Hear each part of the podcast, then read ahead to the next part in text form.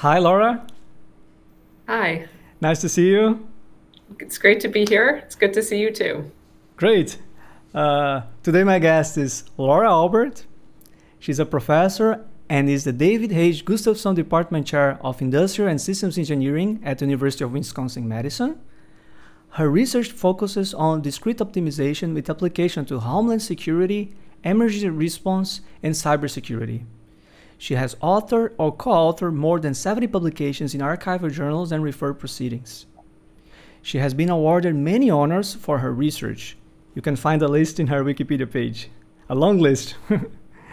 uh, she's a department editor for IISE Transaction and is on or has been on six other journal editorial boards. Laura has served on the Informs board as the vice president for marketing, communication, and outreach, and served as the assistant dean for graduate affairs in the College of Engineering at University of Wisconsin-Madison. Laura is, of course, the author of the famous blog Punk Rock Operations Research. Well, Laura, I'm so happy that you're here. Thank you so much for accepting the invitation. It's such an honor. How are you? I'm good, and it's a pleasure to be here. Yeah, excellent. Uh, so let's start. Mm, you're from Illinois. I am. I grew up in the suburbs outside of Chicago, so I don't live too far away right now. Um, it's a great place to be raised, and I'm a proud Chicagoan, and I still follow a lot of the Chicago sports teams. Mm, so I suspect you are a big fan of Chicago Bulls? Absolutely. I feel like I was a bit spoiled to grow up with Michael Jordan. I don't actually remember basketball before Michael Jordan. and um, having the six championships in my youth was pretty special. I've been a, it's been hard to be an NBA fan after that, but I'm a big fan of the Milwaukee Bucks. Mm. They sort of won me over these past few years, and it was really exciting to see them win the championship just yeah, recently. Yeah, yeah, uh, Giannis did amazing, and they they, they won recently. Uh, I'm, I'm actually a Chicago Bulls fan too. Uh, I you know growing up also in the 80s and 90s.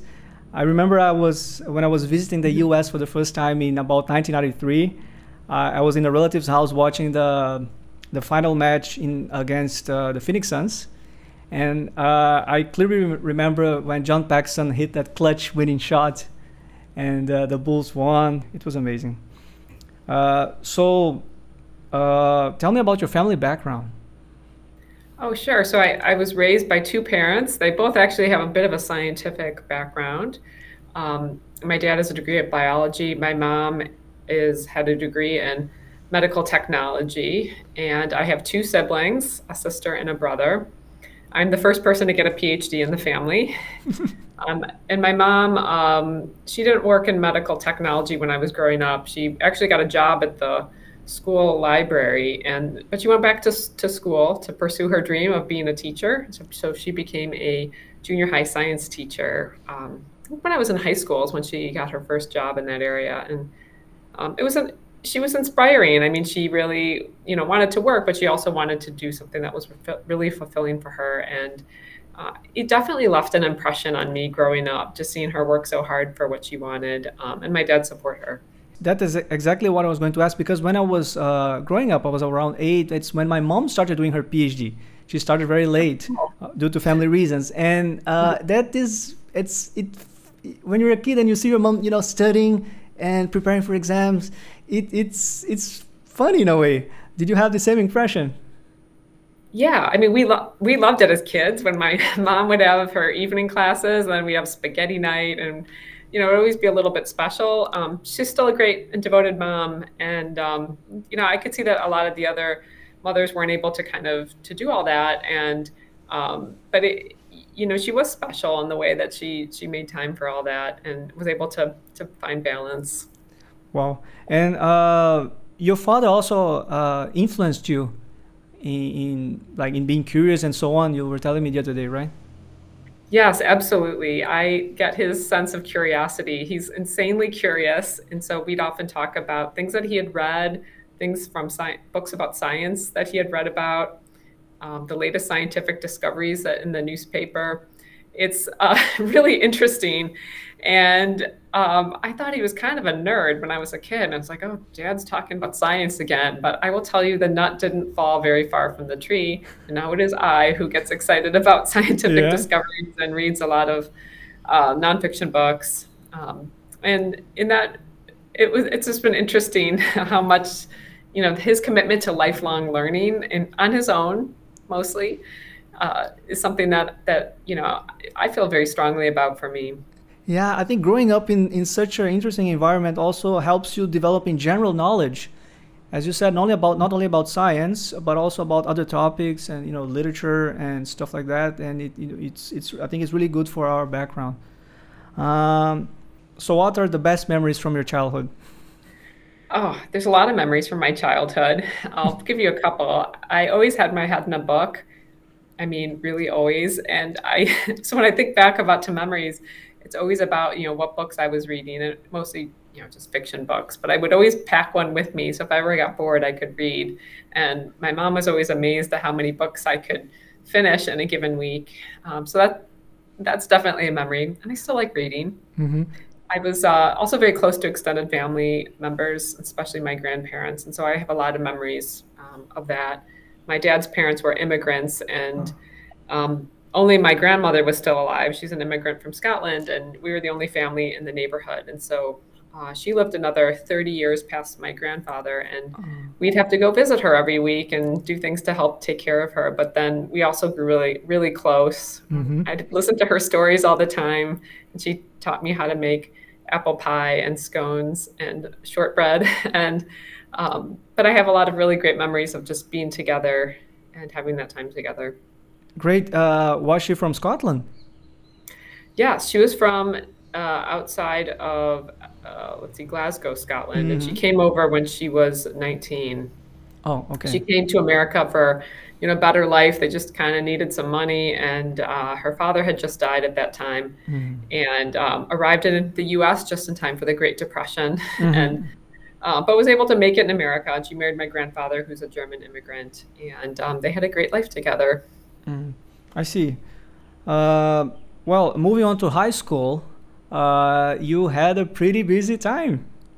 I did. I came into my own and and uh, took advantage of my many other interests in addition to reading, which I still did a lot of reading. Um, but I took advantage of a lot of different activities um, Scholastic Bowl, Science Bowl, marching band, as well as sports. Um, so I played volleyball, ran cross country, and played badminton. Um, so I was very, very active, learned a lot about time management, and it just was a pretty fulfilling and good time in my life where you know i got to be more independent and and you know really explore what interested me. And the bar is pretty low in high school at least where i went to school that you could just easily try new things. And wow. uh, it was good. Wow. Uh, you you were mentioning uh, that you were playing in a marching band. What instrument did you play i played the trumpet which was you know interesting because i was so so painfully shy at the time and i played this loud brass instrument um, but it suited me pretty well. And and I liked marching band that in addition to the music, there's formations, there's a performance aspect to it. Right. Yeah. And it just really engages the mind in so many different ways, as well as the body to to do the um, to do the performances. And yeah. for me, I mean, that was like the best way to have band. Yeah, you should be all in sync. Not only you know everybody playing uh, correctly in tune, but also you have to march and do all those moves and, and perform as mm-hmm. you said uh, it, it, should have been uh, difficult, but at the same time, I, I assume you, you really had fun because once you get the knack of it, I think it's uh, you learn to enjoy the moment. Exactly. Yeah. Uh, you mentioned that you play so many sports. Uh, did you play in any tournaments, uh, in like state level or regional level, in, in one of those sports? Yeah, I mean, I took all the athletics seriously, but badminton is where I really was able to shine. I just really took a liking to it. I never had really been exposed to it. I played the top spot in my high school for three years in both singles and doubles. And it was just such a great, like, it just was a, such a great experience. It was very much a melting pot of different students. It was, all, many were not the typical students drawn to sports and mm-hmm. Meant somewhere. And um, there was so there's a little bit more variety in terms of the life experiences on the team as with other sports I played. And um, I did make the, the state tournament three times in high school. And uh, yeah, I mean, I really lived for sports, uh, even more than in academics in, in high school. That's very, very impressive. I think you even won a Scholar Athletic Award uh, because of your dedication yeah. to, to all of that. Exactly. So my high school had an award for seniors, and it was the Scholar Athlete Award, as you as you noted, for um, for it was really an academic award and being able to make do so well in academics in addition to athletics. So you never consider uh, trying to be reaching a professional level or something like that, or doing a physical education uh, major?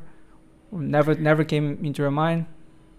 No, it never did. And even when I went to college, I knew I just did not want to do collegiate sports. Not because I didn't love it. I really liked the idea of it. It just felt like I really wanted to switch to um, academic pursuits and let that very curious part of me explore the things that I wanted to explore. And I knew going to college that there would always be time for athletics just for fun and yeah and, and that could be really fulfilling so i knew it would be still be part of my life mm-hmm.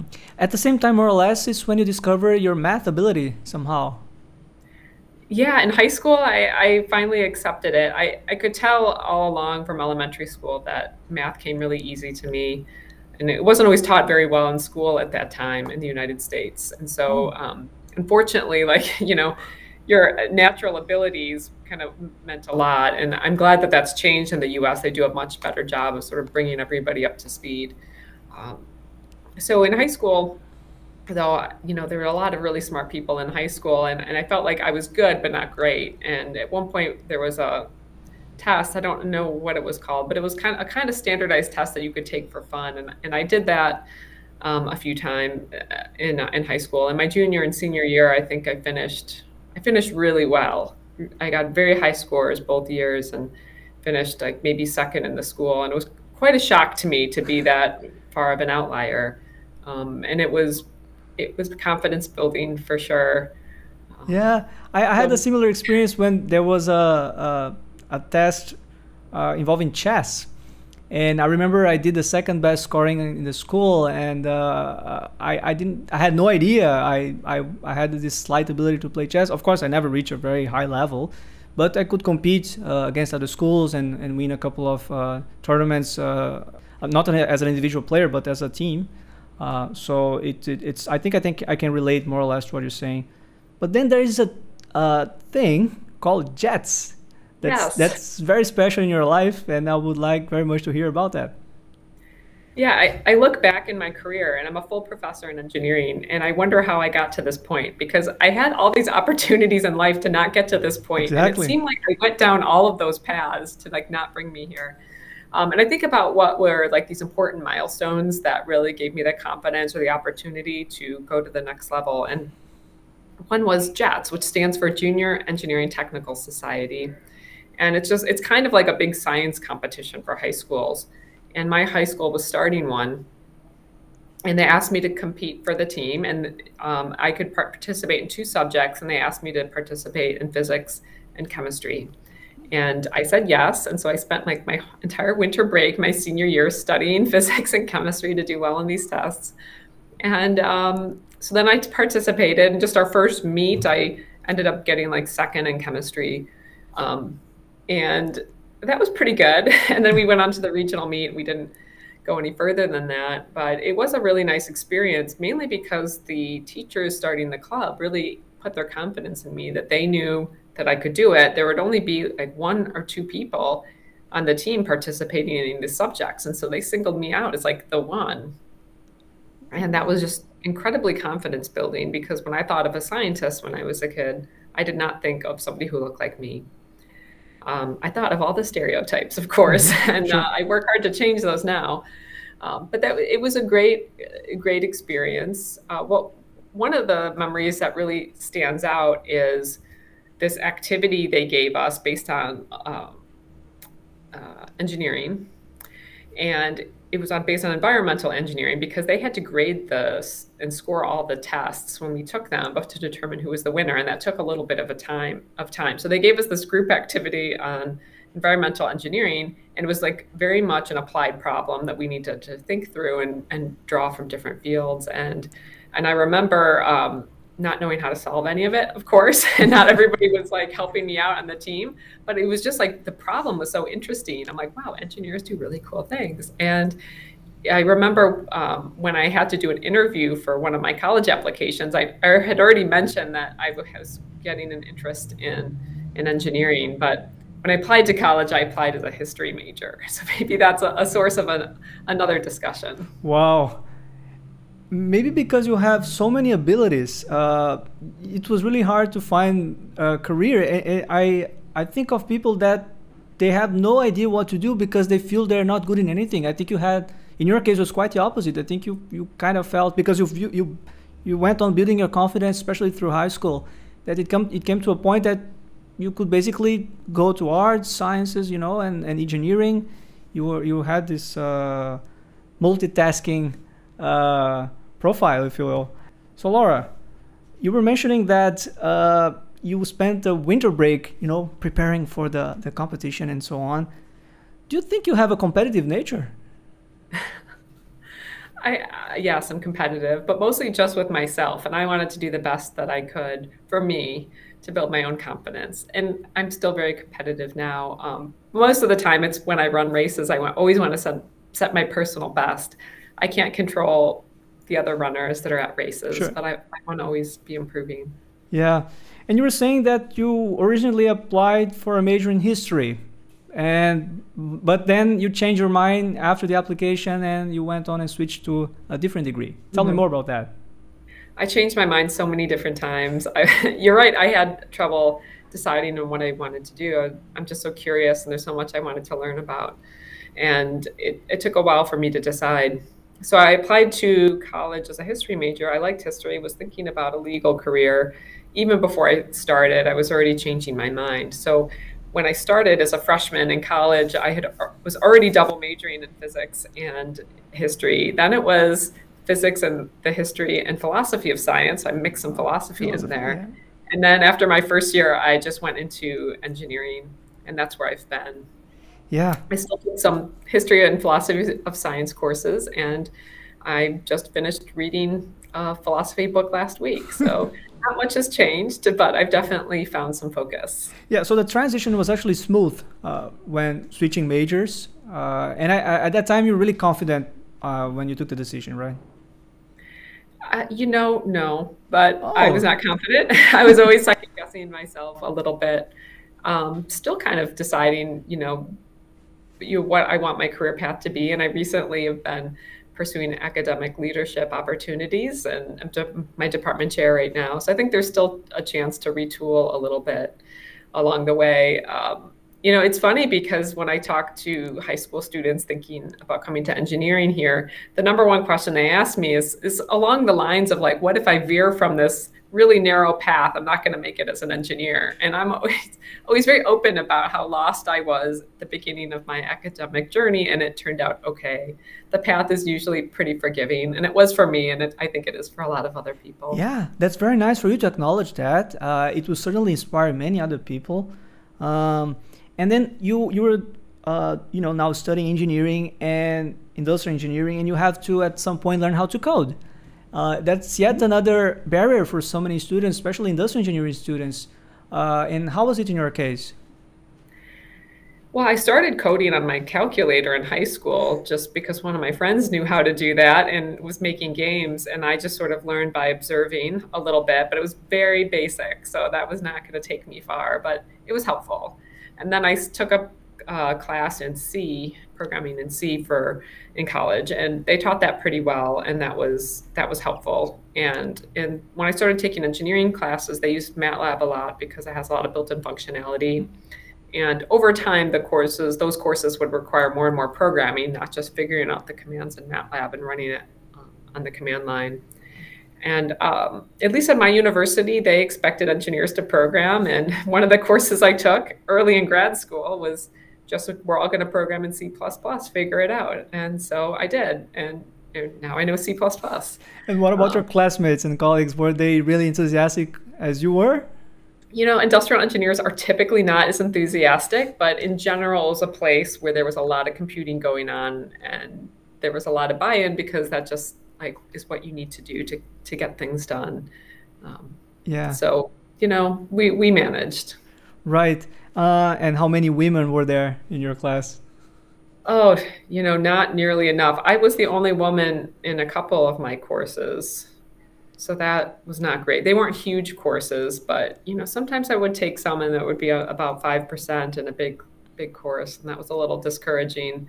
Uh, the most discouraging thing was the lack of female professors because if you're really looking out in what you want your career to be and you're looking at these role models and there there were very few and of course what they did was so so important uh, but i only had one female uh, professor wow. as an undergraduate student in engineering so i had a few other female professors and some tas that you know were women but um, but just the one as a professor and definitely left a mark and i you know i really struggled with you know being ambitious about my career path because I just didn't really really see that.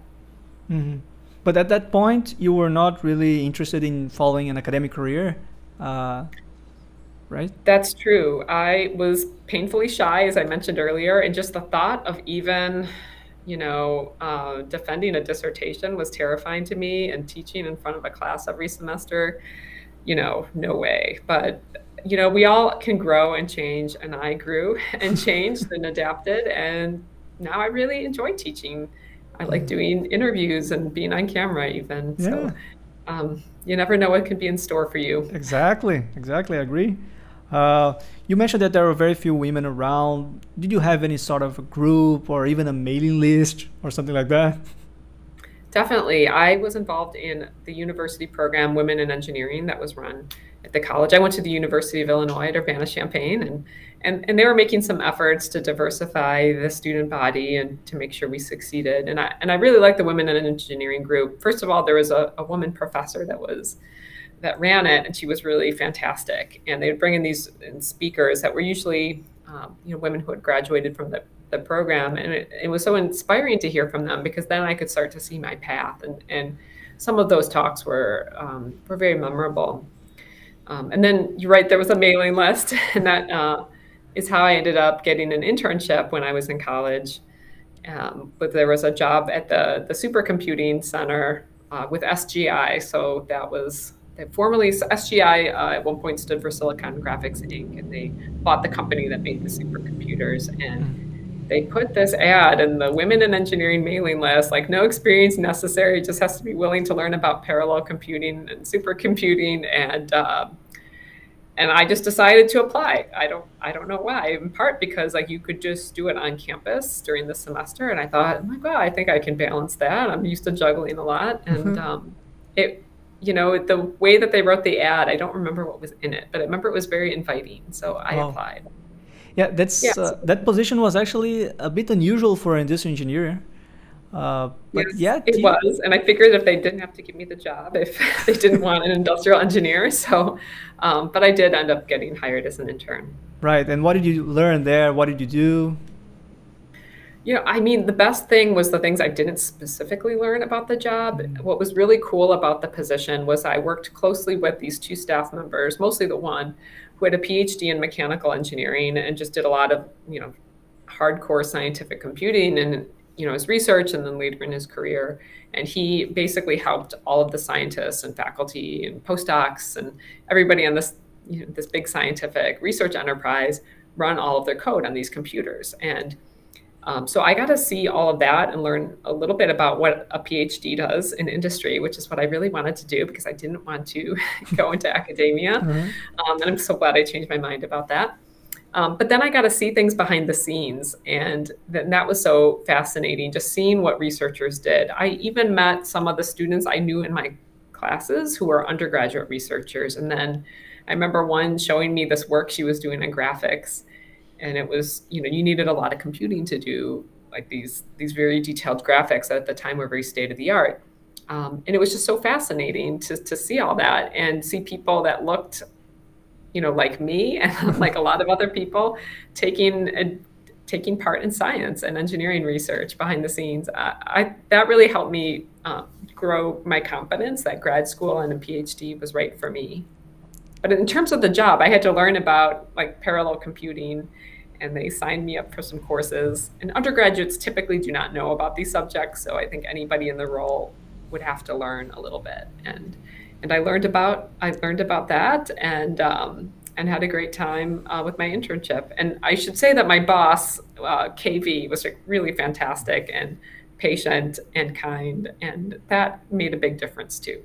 So anybody who mentors students can really make a difference for them. Right. So you were coding in uh, you shell scripts or any other type of, uh, or were you writing any other type of programs? What did you do basically? Yeah, I did some programming in uh, shell scripts. I think it was C shell. That's what they were using there just to kind of test things out because they would get questions from people running code like things aren't working or how do I get this done? And so a lot of it was these shell scripts that would run all this other code that might be like 90% of it was in Fortran. Um, at the time. So I would do some shell scripts. And one of the issues that came up with was like one of the uh, CPU, the CPUs had like two nodes on them, and one of them went bad at one point. And I guess maybe this should never happen. It should never go bad, but they had this, they had a problem with that. And um, they wanted me, and so then they get complaints from the scientists that there's something wrong with the computers. This was a common complaint. Like my code didn't run, there's something wrong with those computers. And so I worked on trying to isolate where the computations were sent. And I used somebody else's Fortran code that basically did a lot of linear algebra, but on a large scale. And so you did all these computations, and then something would go wrong with the node, and then the right numbers wouldn't come back. And if you do that enough, then you could really identify that this is the wrong answer. So we we'd run that. We knew what the right answer was, and then the trick was with the shell script is, is forcing it to run on specific nodes one at a time, and then you could iterate through and test everything. Um, but the default setting was that it would not really obey the command. It would sort of override and optimize uh, where it would run the code. And so um, I had to kind of figure out how to to force it to do what we wanted so we could test things out. And that was one of the projects I worked on. Yeah.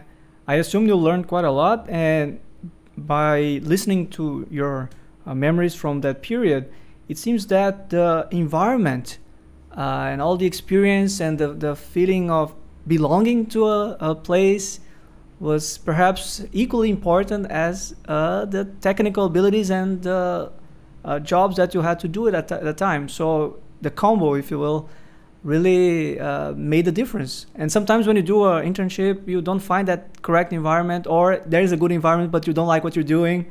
So I think in your case, it, it turned out really well. Uh, but we didn't talk about OR so far. And uh, was it love at first sight when you first came across? Um, I would say love at second sight. Ah. I, took, I took an OR course as an undergraduate, and it was fine. Um, but the, the, situation was a little tumultuous with the instructor at that time. Did, they had to switch instructors, so it wasn't like a really great environment to develop this love of OR. But I do vividly remember the explanation of how the simplex algorithm works, and man, that is really cool.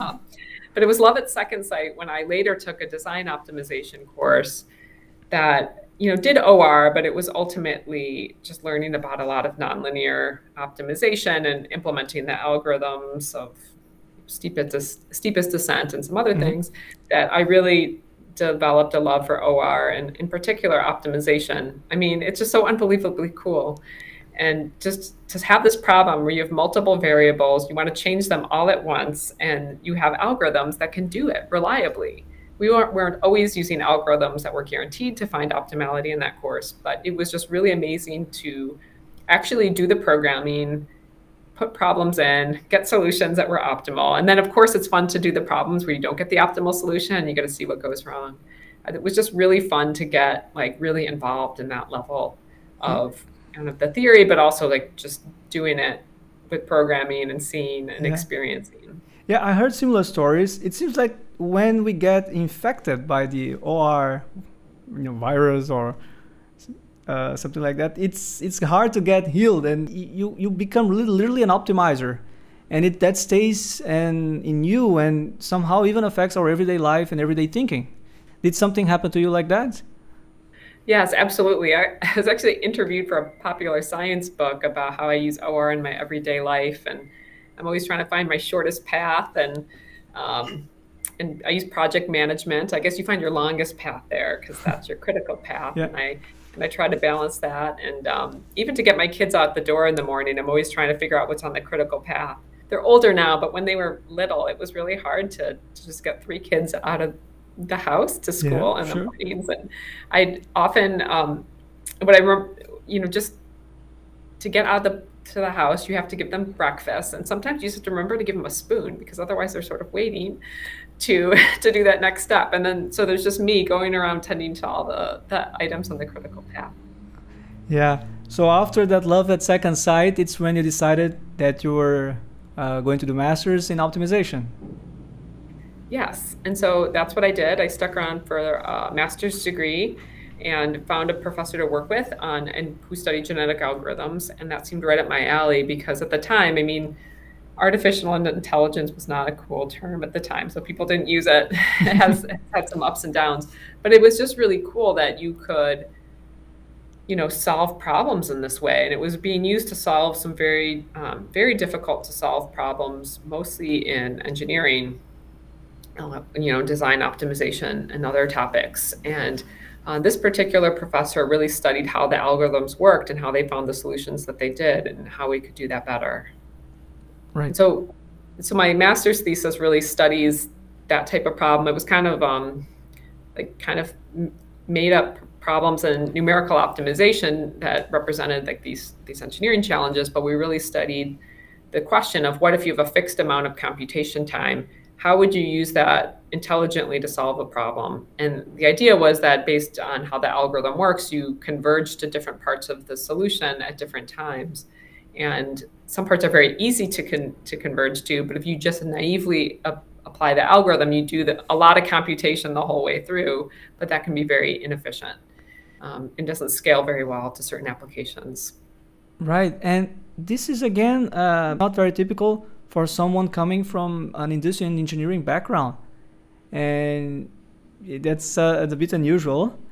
And I think your second internship also was a bit unusual. Can you tell oh, me more about yes. that?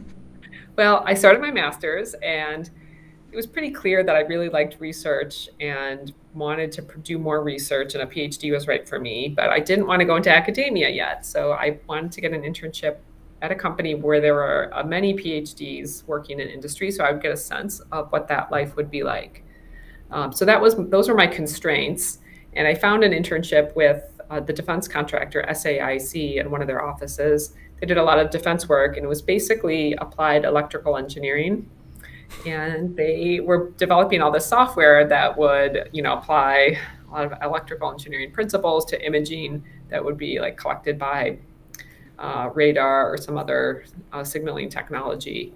And they had people from a variety of backgrounds at the company because there was a lot of software involved. And it was just a really great opportunity to kind of get to know some of the people with PhDs there. And then I could see who led the software projects. I could see who, you know, did all sorts of different things there. And it really made me convinced that I needed to get a PhD because it would, might lead to the types of industry jobs that I would find fulfilling. Right. Uh, so you, you started your PhD on September 1st, 2001 on aviation security. And that's the perfect definition of timing. All credit goes to Sheldon Jacobson, my advisor, who had been working on that area for years. Just his sense was that that was a really important problem. The world just hadn't figured it out yet. He figured it out in about 1996. Um, so just a great vision for what are the important research problems we need to address as a community. Right. I know it's a bit of cliche to ask that, but where were you on 9 11? I was actually in my uh, research lab, um, and I got there really early that morning. I was a bit of an early riser and got the alert. And I just signed up for some like news alerts in my email, and I got this unbelievably unbelievable headline. That was the first news alert I ever got in my email, and I'm like clearly this is a spam email that could not have happened. And I went online and I couldn't, you know, all the websites were down. You couldn't um, access that information. And so, you know, we had the radio on and uh, I just had to go home. And of course, then I watched like news coverage all day, and that was a little overwhelming, but it was a pretty overwhelming time. Yeah, yeah. I, I also remember, uh, you know, I saw actually the second uh, airplane hitting the World Trade Center live, and that was absolutely shocking and horrible. And uh, yeah, oof, I can only imagine for you guys, you know, living there, and you know, and did did that make you feel, uh, you know, really uncomfortable for several weeks, months, or you quickly recovered from the shock? I mean, I did recover from the shock. I didn't have any personal connections to it, but you know, the part that didn't recover is I just wanted to do something and make a difference and try to make the world safer. And the research was such a great opportunity for that. I figured that I would be interested in theory because I was good at math. I was insanely curious. I loved abstract thought. Why not? Mm-hmm. And I switched to applied research and sort of, I've never looked back. Yeah. Um, but I still am really drawn to applications that can really make a difference, that kind of bridge theory to application, um, to policy often. And mm-hmm. the, you know, the research really kept me going. But, you know, even at the time, it was not obvious to me that operations research was a really great tool for this problem. And that was one thing that I had to learn mm-hmm. is to kind of see the potential in operations research and in our discipline in its ability to really address some of our biggest challenges. Yeah, sometimes uh, we think that something complex is really relevant, but uh, at times when you see the opportunity and you can identify the potential application of a tool, and that is uh, not obvious at times, and I think it deserves credit in a way because you you might have to think in a creative fashion it's not only a, a, matter of you know implementing complex algorithms and all that. You have to see, mm, this is useful in that context. And I think uh, in, in, this case, you and your advisor really uh, accomplished a really uh, important thing. And I would like to hear very much about your PhD research. Oh, sure. So my PhD research was driven by some questions that actually were originated before September 11th. And because aviation security was secretly in a state of flux prior to September 11th, in that there was more advanced screening being done at for some checked bags, not just the checked bag. So it would not have made a difference in September 11th.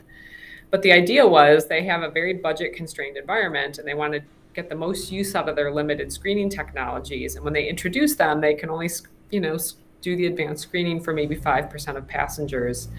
And so the questions they had were, you know, basically how do they do effectively implement risk-based screening in these budget-constrained environments?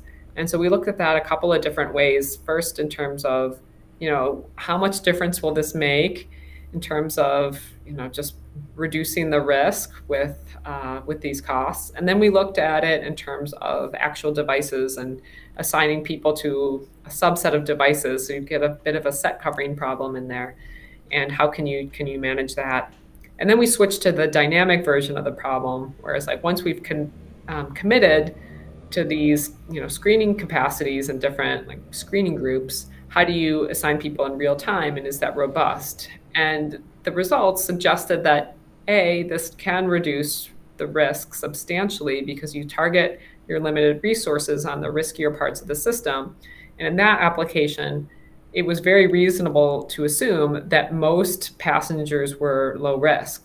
Uh, the Federal Aviation Administration, which is now part of the TSA, the Transportation Security Administration, had been doing some kind of risk assessments, and most people are not risky, and it's pretty obvious. Mm-hmm. And so they were able to help defeat some of these assumptions for the work, and we got some of these policy insights back. Mm-hmm. And then it looked like you could develop a tool to make assignments to passengers that would lead to them using their devices in kind of responsible ways that wouldn't lead to long waits at the airport. Mm-hmm. Um, right. Uh, and can we say that uh, the research you developed during your PhD or all these advances in OR in aviation security has been put into practice? Yes, I can. And I'm happy to say that, but it took some time. I remember at one point I thought some of my research was going to be presented to the TSA and it would make a difference and seemed like we had these connections and then it nothing happened and then nothing happened for a long time.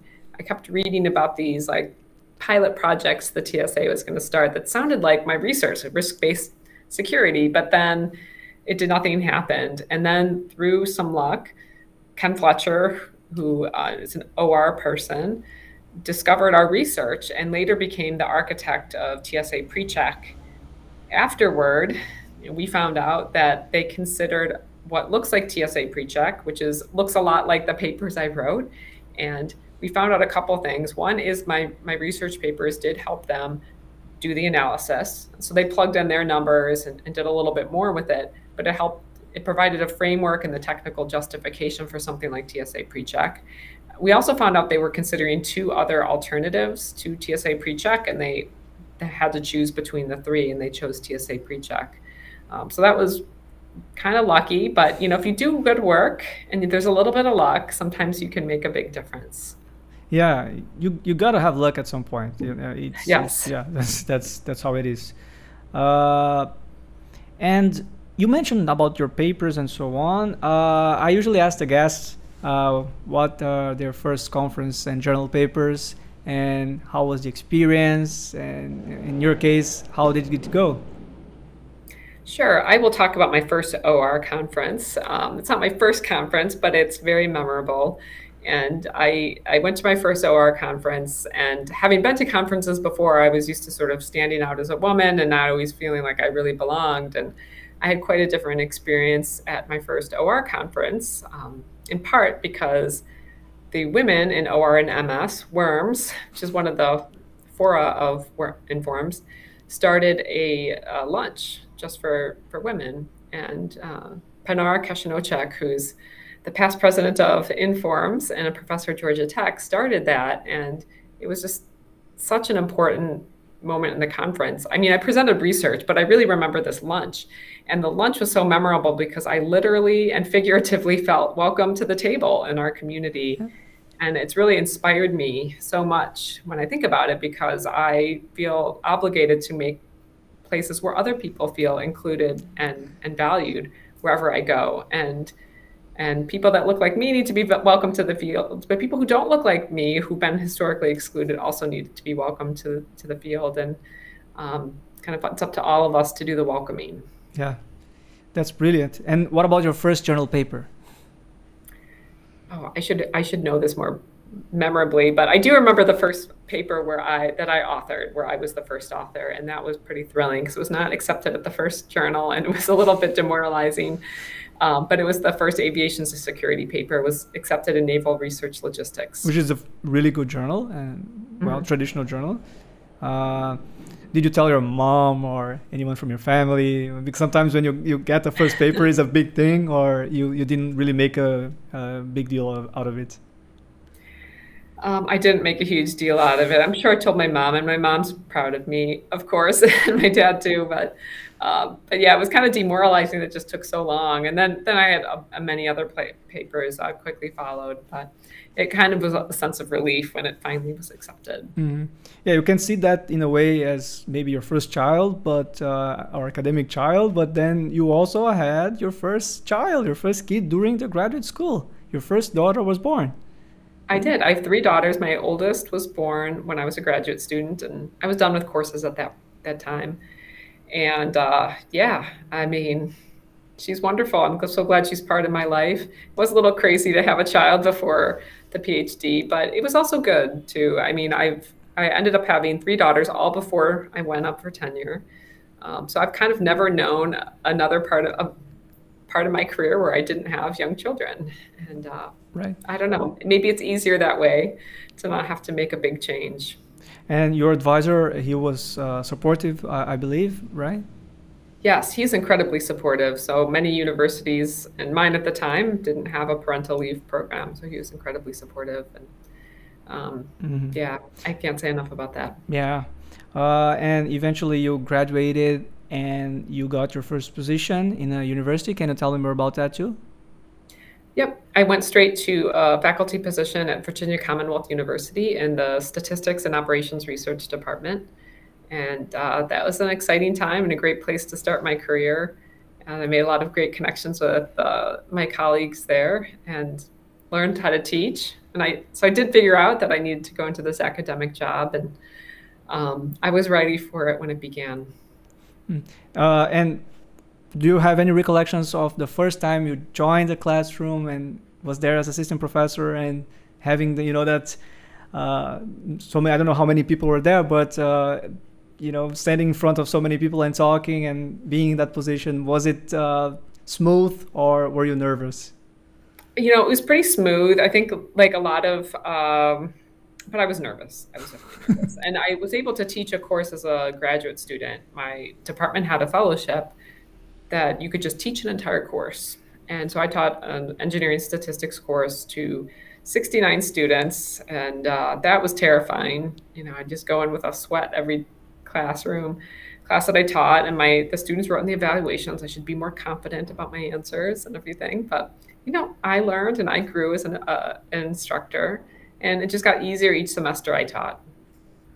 Ah, excellent. Uh, yeah, it's it's good for you to acknowledge that uh, in, in, the beginning it was uh, you you have that little bit of insecurity but you thrived and and it shows that uh, with some you know bit of confidence and you know thinking straight you can uh, achieve uh, a really good result in that matter. Because i know some people that you know coming that transition from being a phd student and or even a postdoc and then they start teaching and they, they get excited they have a position but still it makes them feel uneasy or uncomfortable at times.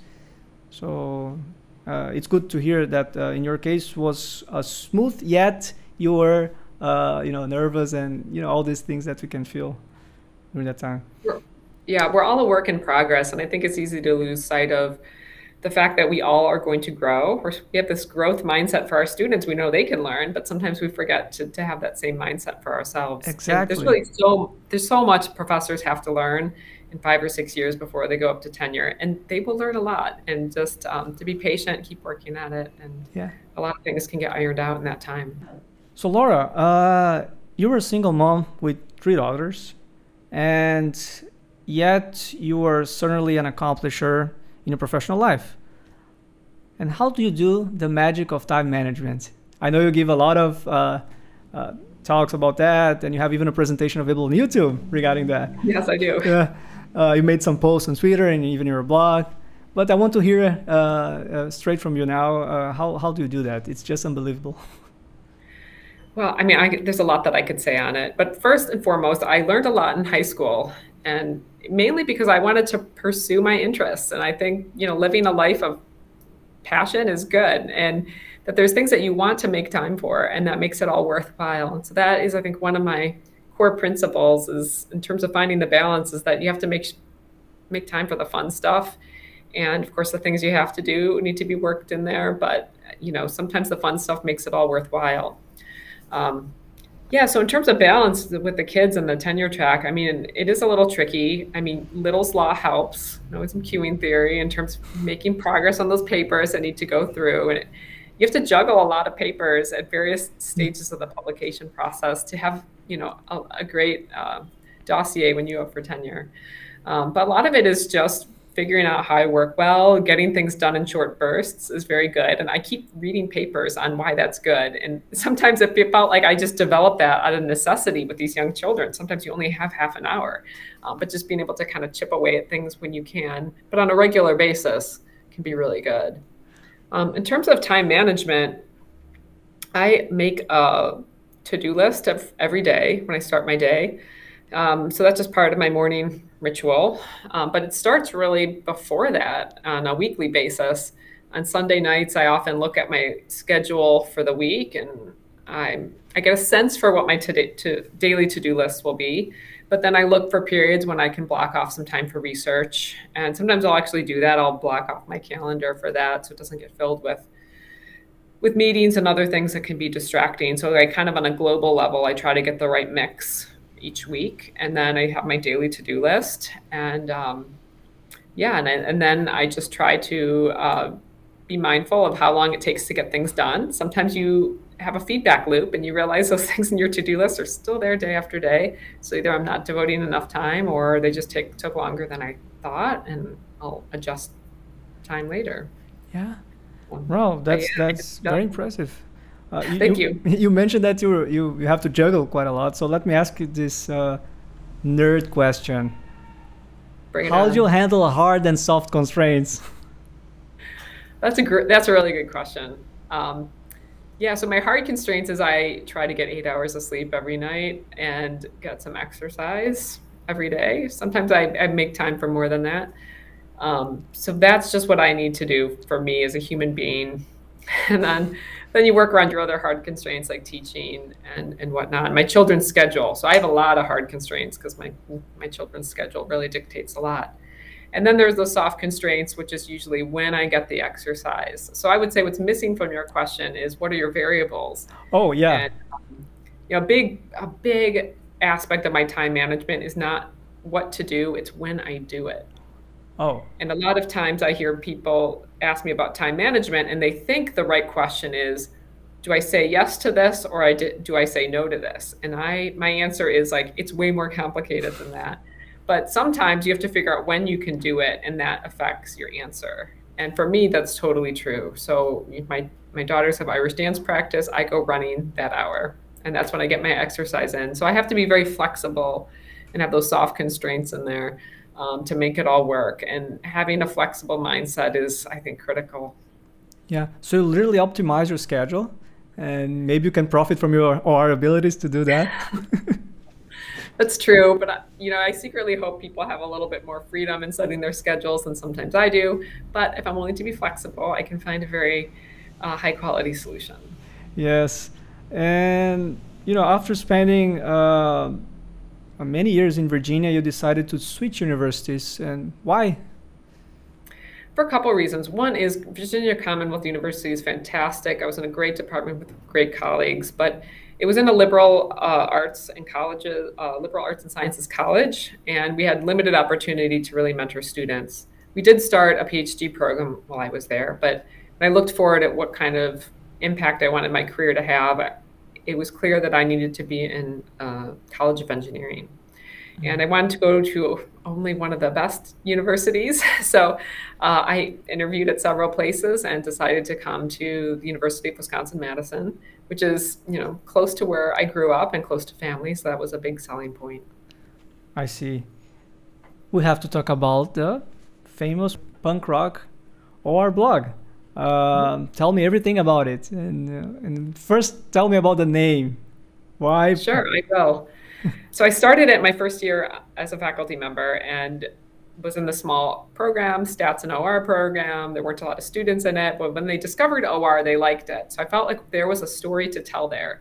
And blogging was cool at the time. It's no longer cool, but whatever.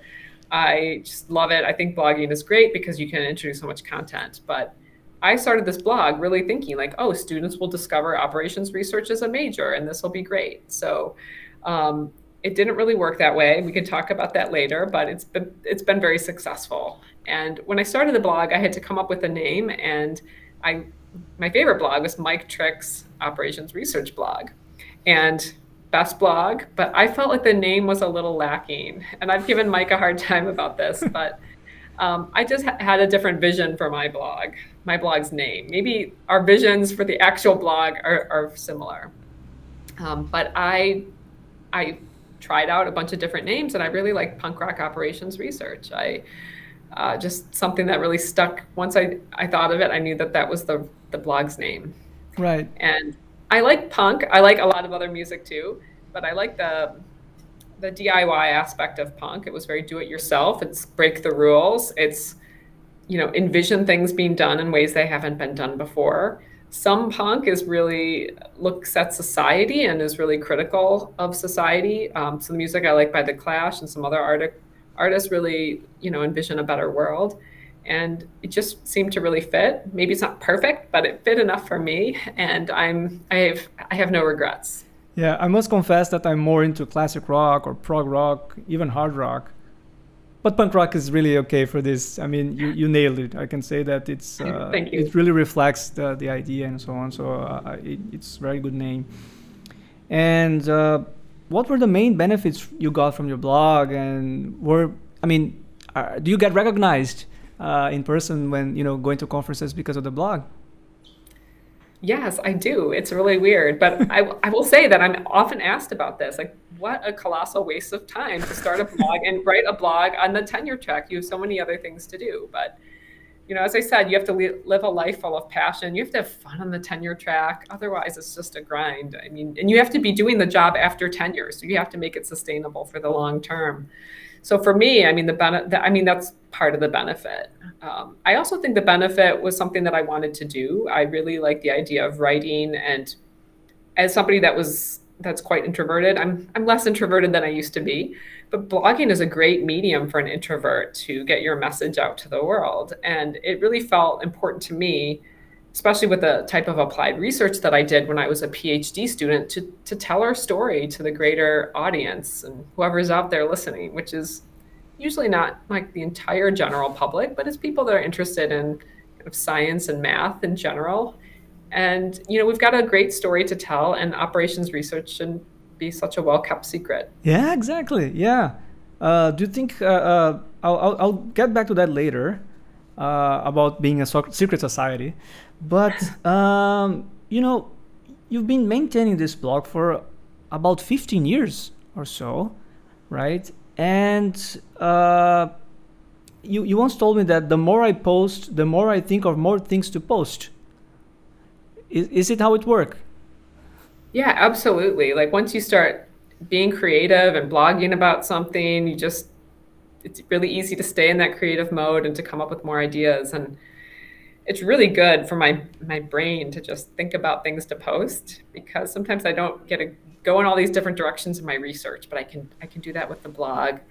Um, and so that's been good for me. It's made me a better writer as well just being able to explain something that's really not obvious and yeah. really cool about operations research to to other people in other disciplines i think that's been really helpful in terms of just you know uh, improving my ability to teach. Yeah and it's also yeah sorry go ahead Oh yeah, and then you asked earlier about some of the other benefits. I found that some of my colleagues use my posts in their classrooms. People get to know me. I've discovered students that have chosen to switch majors and become into operations research or or pursue it in their PhD.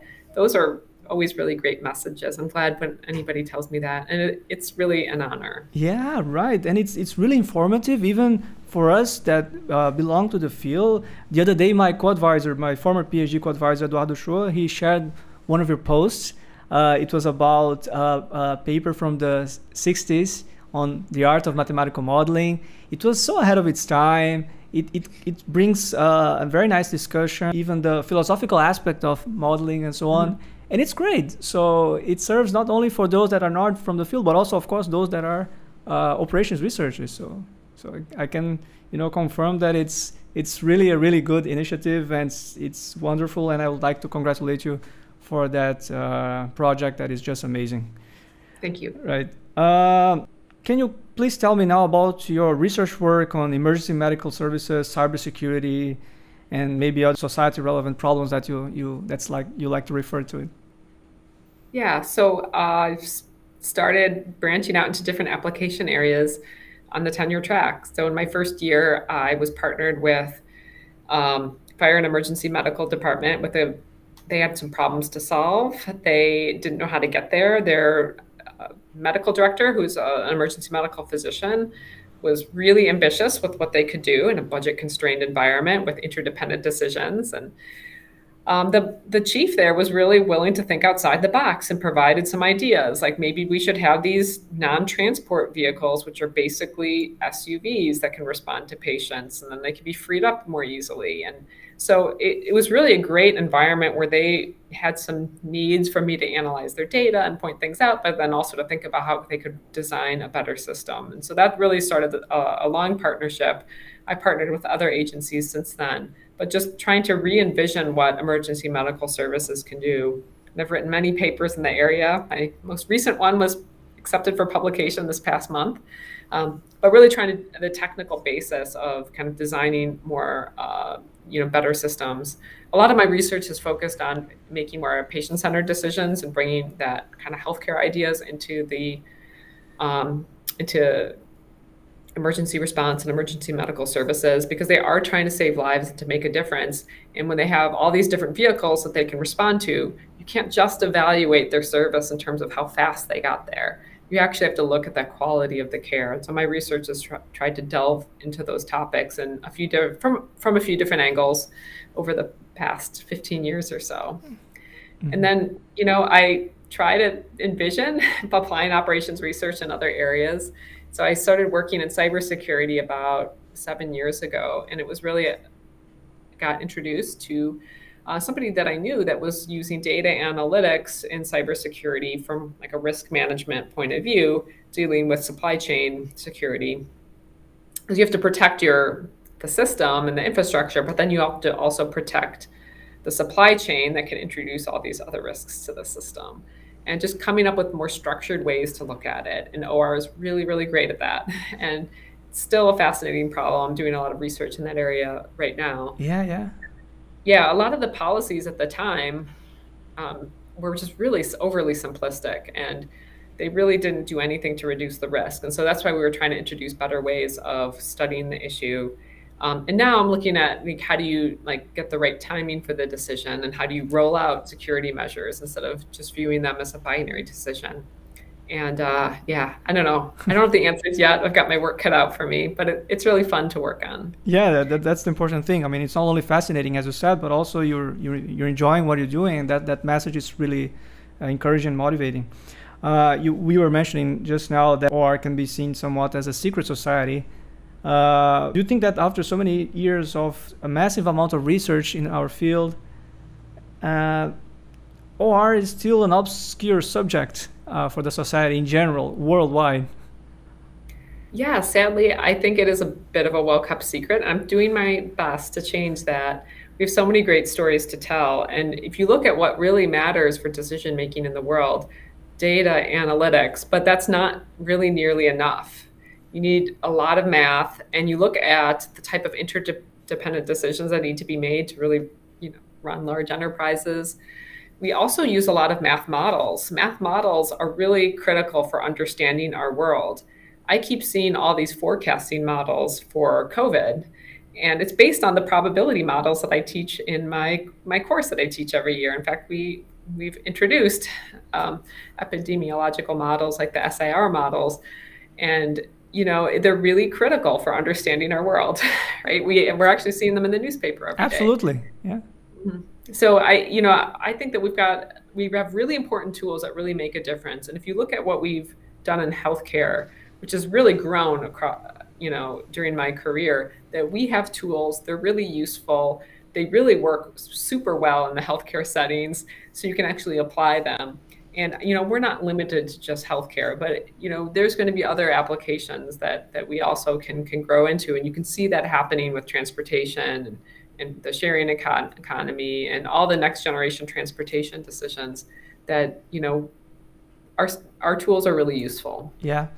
Perhaps we have to improve our marketing skills. On that matter uh, do you see yourself as an influencer? Because you have more than 5000 followers on twitter and that is uh, quite a quite a lot for someone from OR well if you're going to label me as an operations researcher operations research influencer i'll take it uh, I, you know, I just think we all need to do our part so that OR isn't such a well kept secret.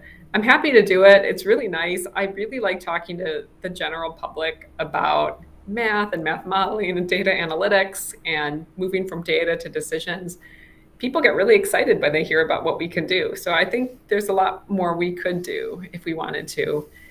When I was at INFORMS, I was the vice president of marketing, communication, and outreach and I helped lead some of the advocacy efforts, which is about collaborating with government policymakers and turning our models and our insights into policy to, to save lives and to make a difference. And that was really fulfilling. And it was really fun to talk to congressional staff and Senate staff about some of the problems they were dealing with and some of the insights that you could get from our models.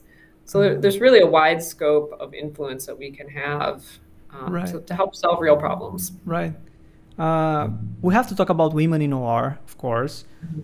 You were a role model, of course. Uh, uh, we were just discussing that uh, you were an inspiration for marketing and you know other stuff uh, regarding uh, social networks and your the fact that you were an influencer in our field.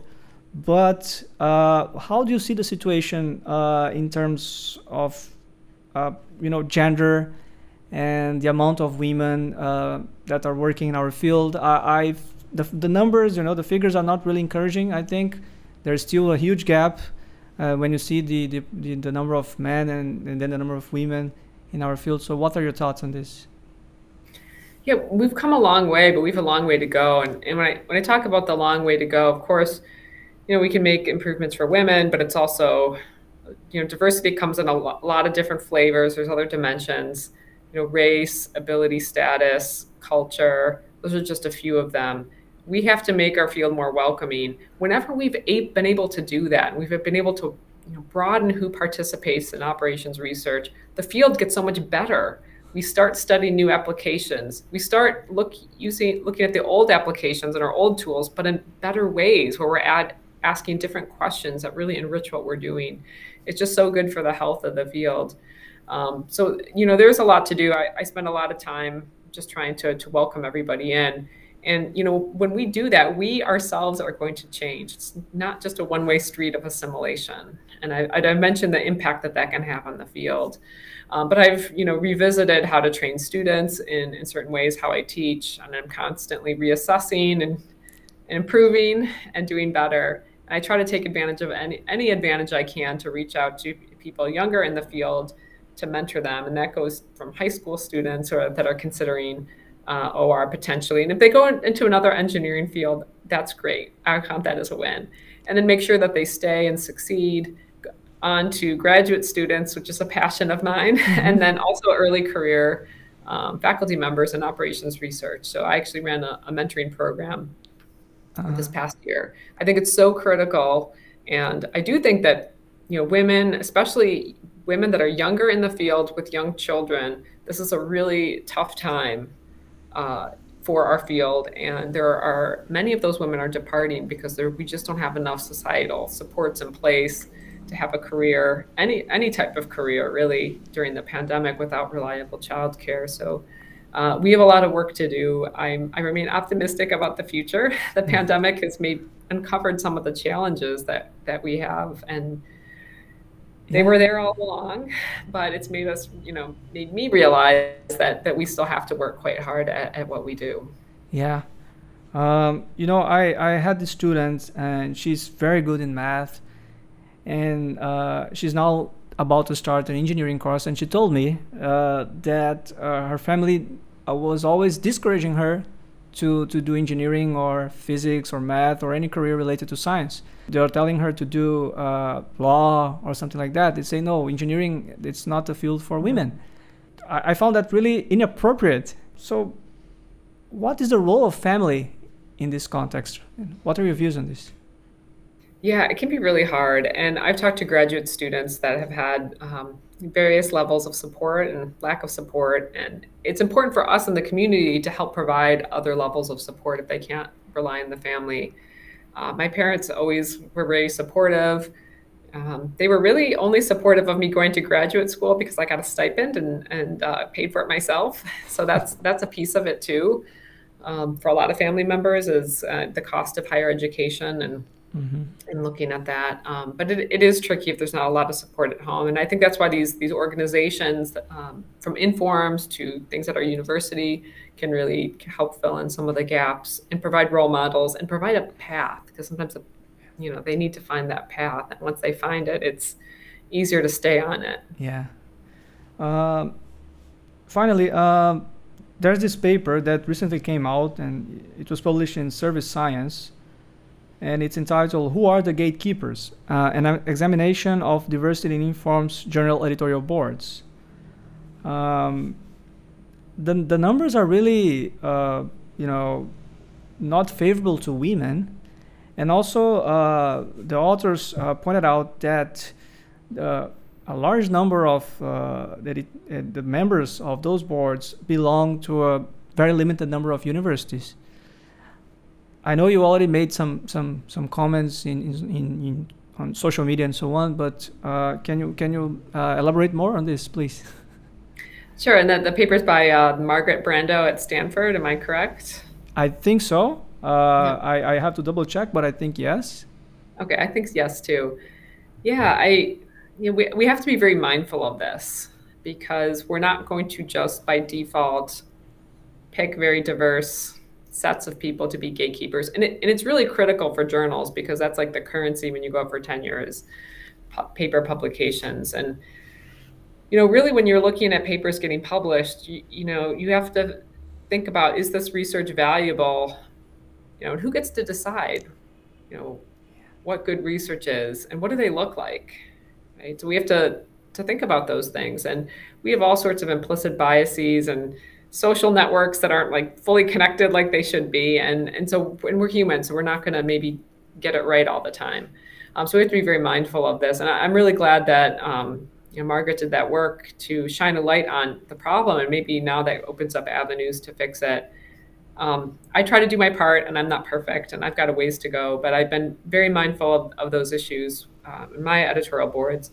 I'm a department editor for IISE transactions. So that's the only one where I get to pick associate editors. And I've, I've, had six over the years, and three have been women, and two are underrepresented. Two have been underrepresented minorities. And so I've been trying to do my part to make sure there's a diversity of viewpoints on those journals. But you know, really, they're they're highly qualified, and I think that's worth pointing out too. And it, you know, to really publish the best research, you have to have really great researchers and um, if they're a little bit different that's great because they have different strengths and, and they, they look for different things in papers and then you can make sure that you're consistently publishing high quality work absolutely i totally agree with you well uh, laura uh, I, I don't know how to thank you uh, not only for this uh, wonderful time i just had uh, talking to you but also for everything you've done for our field trying to put us in the map and having this resilience uh, you know, to, to keep on working.